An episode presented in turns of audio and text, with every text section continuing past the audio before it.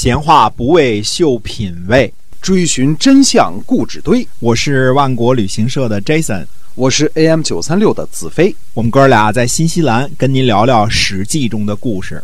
各位听友们，大家好，欢迎继续的收听我们的节目啊，《史记》中的故事，跟您讲一讲那个年代所发生的那些个事情。哎，是由新西兰万国旅行社的 Jason 为您讲的。嗯嗯，是的，这个要报旅游团，呃，或者是来新西兰旅游，可以关注一下我们新西兰万国旅行社啊。嗯，这个，那么接着我们讲呢，春秋时期的小节啊，那么讲一讲几个概念：天下。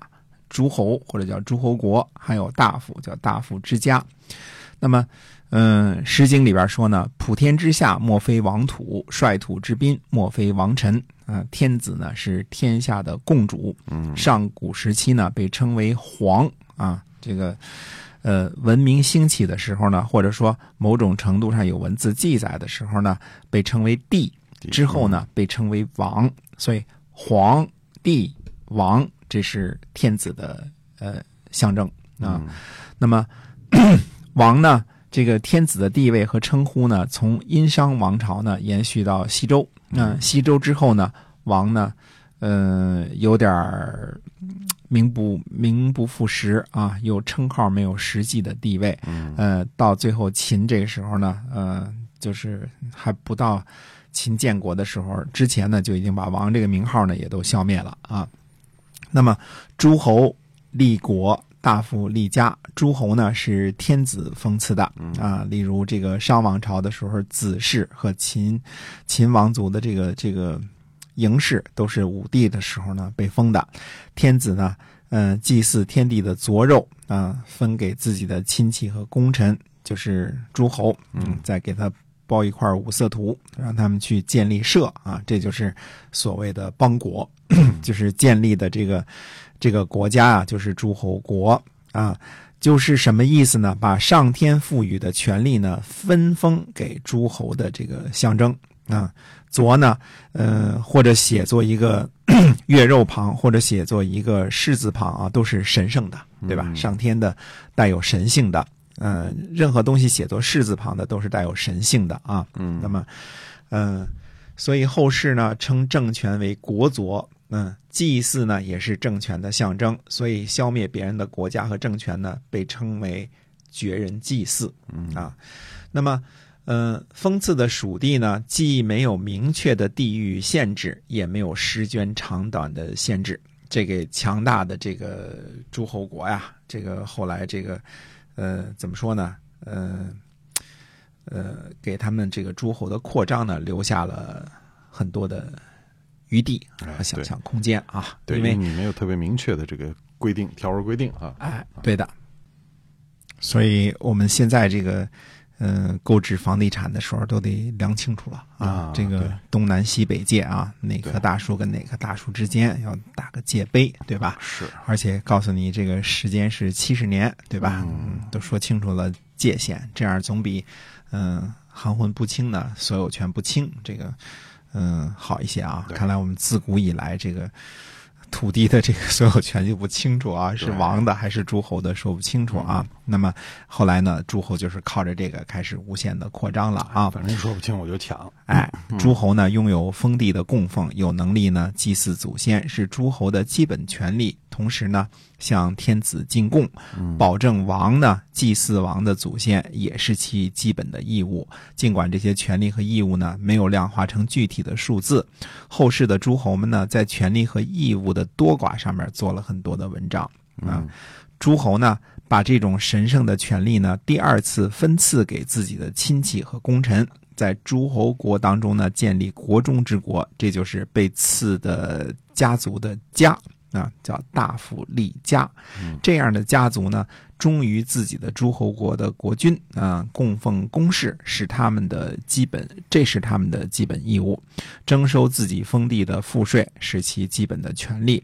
家呢，有能力祭祀自己的祖先，也有延续祭祀。呃，和这个呃绝嗣的问题啊，那么周天子呢分封诸侯的时候呢，既有亲贵子弟啊，如比如说东国国和西国国啊，周文王的兄弟，对吧？嗯，那么呃，呃还有魏康叔、曹叔振铎啊，鲁国的周公旦、燕国的邵公氏啊，那么呃，唐叔虞啊，也有功臣。啊，比如说姜太公的齐国的这个姜太公，对吧？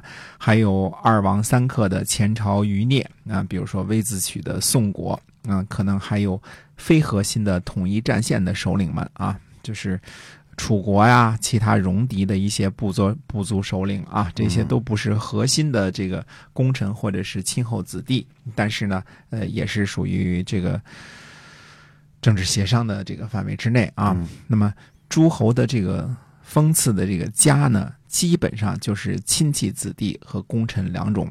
比如说晋国的韩、赵、魏、智、中行、范、杨蛇；鲁国的季孙氏、叔孙氏、孟孙氏；宋国的华氏；齐国的包氏、陈等这些大国这些大夫所立的家呢，不但拥有封地，呃，基本上啊，就是不只是拥有封地而已了，呃，基本上呢都积极参与了这个政权和这个呃掌权啊，在春秋时期呢是一股很大的政治势力啊，叫做正在家门啊，这个名词叫正在家门，嗯、这个我们说过，前面上集讲过啊，韩赵魏和田氏呢，在春秋和战国的过渡时期呢，篡位成为一国之主，正式的诸侯啊，而且后来呢，纷纷成王，成了周王室的掘墓人。嗯啊，能够立家的呢，肯定是贵族，但并不是所有的贵族都能够立家。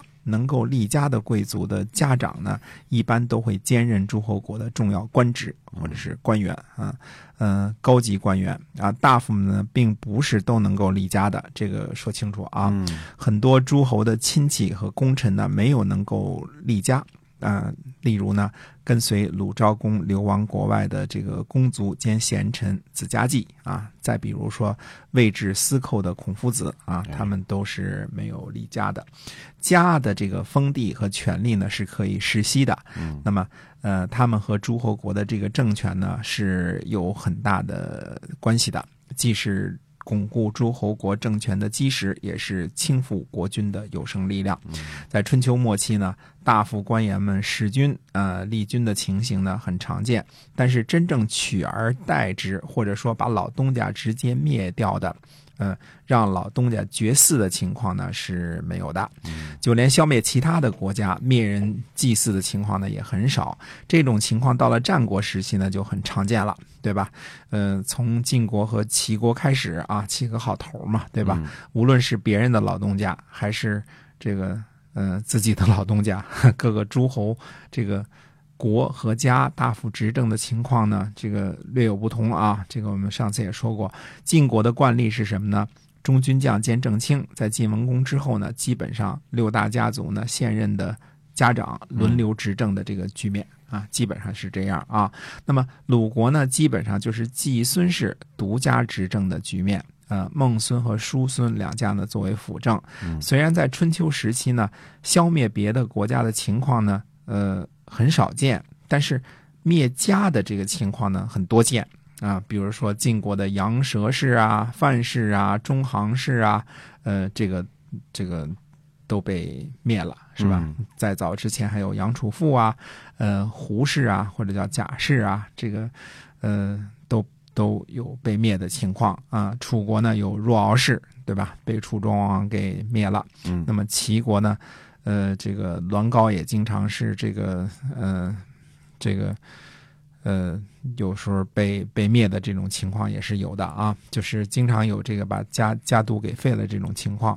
那么呃有的时候呢是国君和其他的家勾结起来呢灭掉一些家族，嗯、有的时候呢是一些家族呢通过作乱来进行的，这就是动乱这个词啊，这是从哪儿来的？就是懂啊，大臣一个家的大臣对另外一个家的大臣动手，这叫乱乱啊，啊叫乱啊。那么春秋时期呢，由于王权衰落了，天子对于诸侯基本上只有象征性的权利了，是没有实际上的权利的。王室本身呢，也像是一个诸侯，而且是呃小诸侯级别的。理论上来讲呢，诸侯对于自己国内的家呢，还是有权利说灭就灭的。嗯呃，对于当差的这个大臣呢，也可以有诛杀之权的。但是实际上呢，往往呃前者很难，后者呢也不容易。因此上呢，国家天下是一个有机体，嗯啊，就是各个环节呢都要各司其职，才能够保证其稳定。到了春秋时期呢，这个天子这个环节首先就出现问题了，对吧？天子就这个王室不能够拥有对诸侯国的绝对这个武力的制衡了，于是就产生了伯，就是霸主啊，这个诸侯国这样的一种政治形态，就是我们以前说过啊，老爸不当家了，老大当家。那这个方案呢，嗯、也不错，总比谁都不管强，对吧？所以春秋时期的政治呢，类似现在的这种这个呃阵营政治，嗯、跟英联邦的这个政治模式呢特别相像。呃，所不同的是呢，春秋时期的霸主呢是有权有势、有利益的盟主，以某种呃形式上呢取代王权旁落的这个权力真空了。英联邦的共主呢，呃，只剩下一个名义上的元首了，这点呢跟周王室挺相像的，对吧？嗯呃，除了元名义上的这个元首之外，没有什么其他的实际上的经济、政治、军事上的意义了，对吧？嗯、比如说英女王这个也不会插手新西兰的这个嗯国政的问题，是吧？咨询一下这个国会为什么要立这个法，这都不属于他的权利范围之内了啊。嗯那么春秋时期呢，最大的国家晋国的政治呢，有点类似今天的这个政党政治。啊、虽然不是民选，但是大部分情况之下呢是轮流执政的。春秋时期这个家的定义和后世这个家的定义呢不相同了啊，因为呃某某家呢被称作某某氏，它是一个小型的诸侯国，嗯嗯，不只是一个家族的意思，它有封地，有这个政权的意义在其中的啊。呃，例如我们说季孙氏或者称作季氏啊，那么这个是呃，就是成为一个姓氏，成为一个封地这这样的家，嗯啊。王呢，或者是某个诸侯的分支的子孙呢，包括立家的和不立家的，被称为这个诸侯的族啊。例如周文王这一族呢，有东国国、西国国，被称为文之昭啊，也就是周文王这一族的意思。呃，晋国呢被称为武之穆，那就是武王子孙这一派的意思。那么季孙氏、叔孙氏和孟孙氏呢，被称为桓族，那就是鲁桓公后代的意思。嗯嗯，到了战国时期呢，天下的概念和天子的概念呢越来越模糊了。战国七雄呢，呃，先后称王，基本上都是各自认为自己是独立国家的意思。直到后来呢，都被秦国给灭了，国家归为一统。所以说，西周呢是封建制度的起始和这个形成时期。春秋呢是封建制度的成熟和衰落时期，战国呢是封建制度的崩溃时期，呃，到了这个秦呢，全部改成郡县制，那就是彻底的名义上都没有了。没有了啊。但是汉朝呢也有封建存在，所以这种封建的这种这种想法啊，把自己亲后子弟和功臣封以封以一个封地，这种想法呢，这个是存在在人心当中的，对吧？嗯所以不论是刘邦啊，也都是实实这个项羽啊，还都是实行这个分封制嘛，对吧？嗯那么它是一种复辟，它是这种嗯封建制度的封闭复辟。不过呢，汉之后的封建制度呢，和之前的周的封建制度是完全不同性质的，这点必须得说清楚啊，因为这个此封建非彼封建。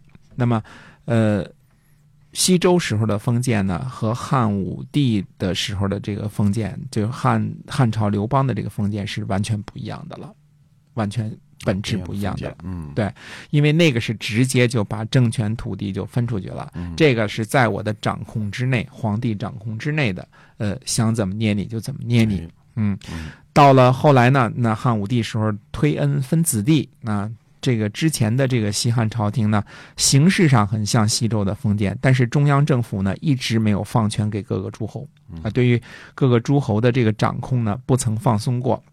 所以才有什么，呃，齐王之乱呐，什么什么这些个所有的这些反叛啊，即便是在文帝、景帝的时候也有这些反叛。那么，对于诸侯的军事威慑力呢，从来没有削弱过了，就是呃，这个王室的这个皇帝的军力是最强盛的。那么西周时期的这个王室强呢，诸侯弱；春秋时期呢，王室弱，诸侯强。但是呢，共同尊奉王室，哪怕就是仅仅是名义上的为天下共主，以及周礼为治国的外交、内政的统一标准这两点来看呢，即使是韩赵魏和陈氏，也是需要周王室的一纸委任状才能堂而皇之的位列诸侯呢。到了战国时期呢，不但不需要周王室承认了，诸侯呢，连这点面子上的老脸都不肯给周王室了。嗯，被边缘化的这个贵族们呢，呃，也不例外。晋国在被彻底消灭之前呢，还要反过来去朝见韩赵魏三家，最终也逃不脱灭四绝国的这个下场。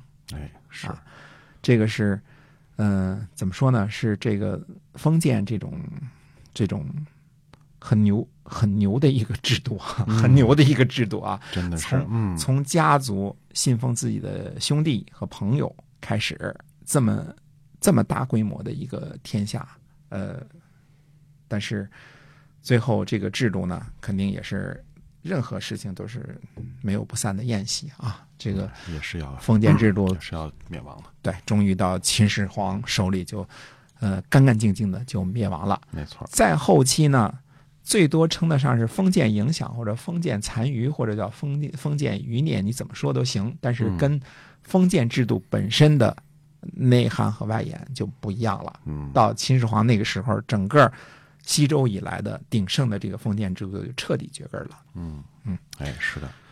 好，那我们今天啊，这个《史记》中的故事呢，先跟大家就分享到这儿了。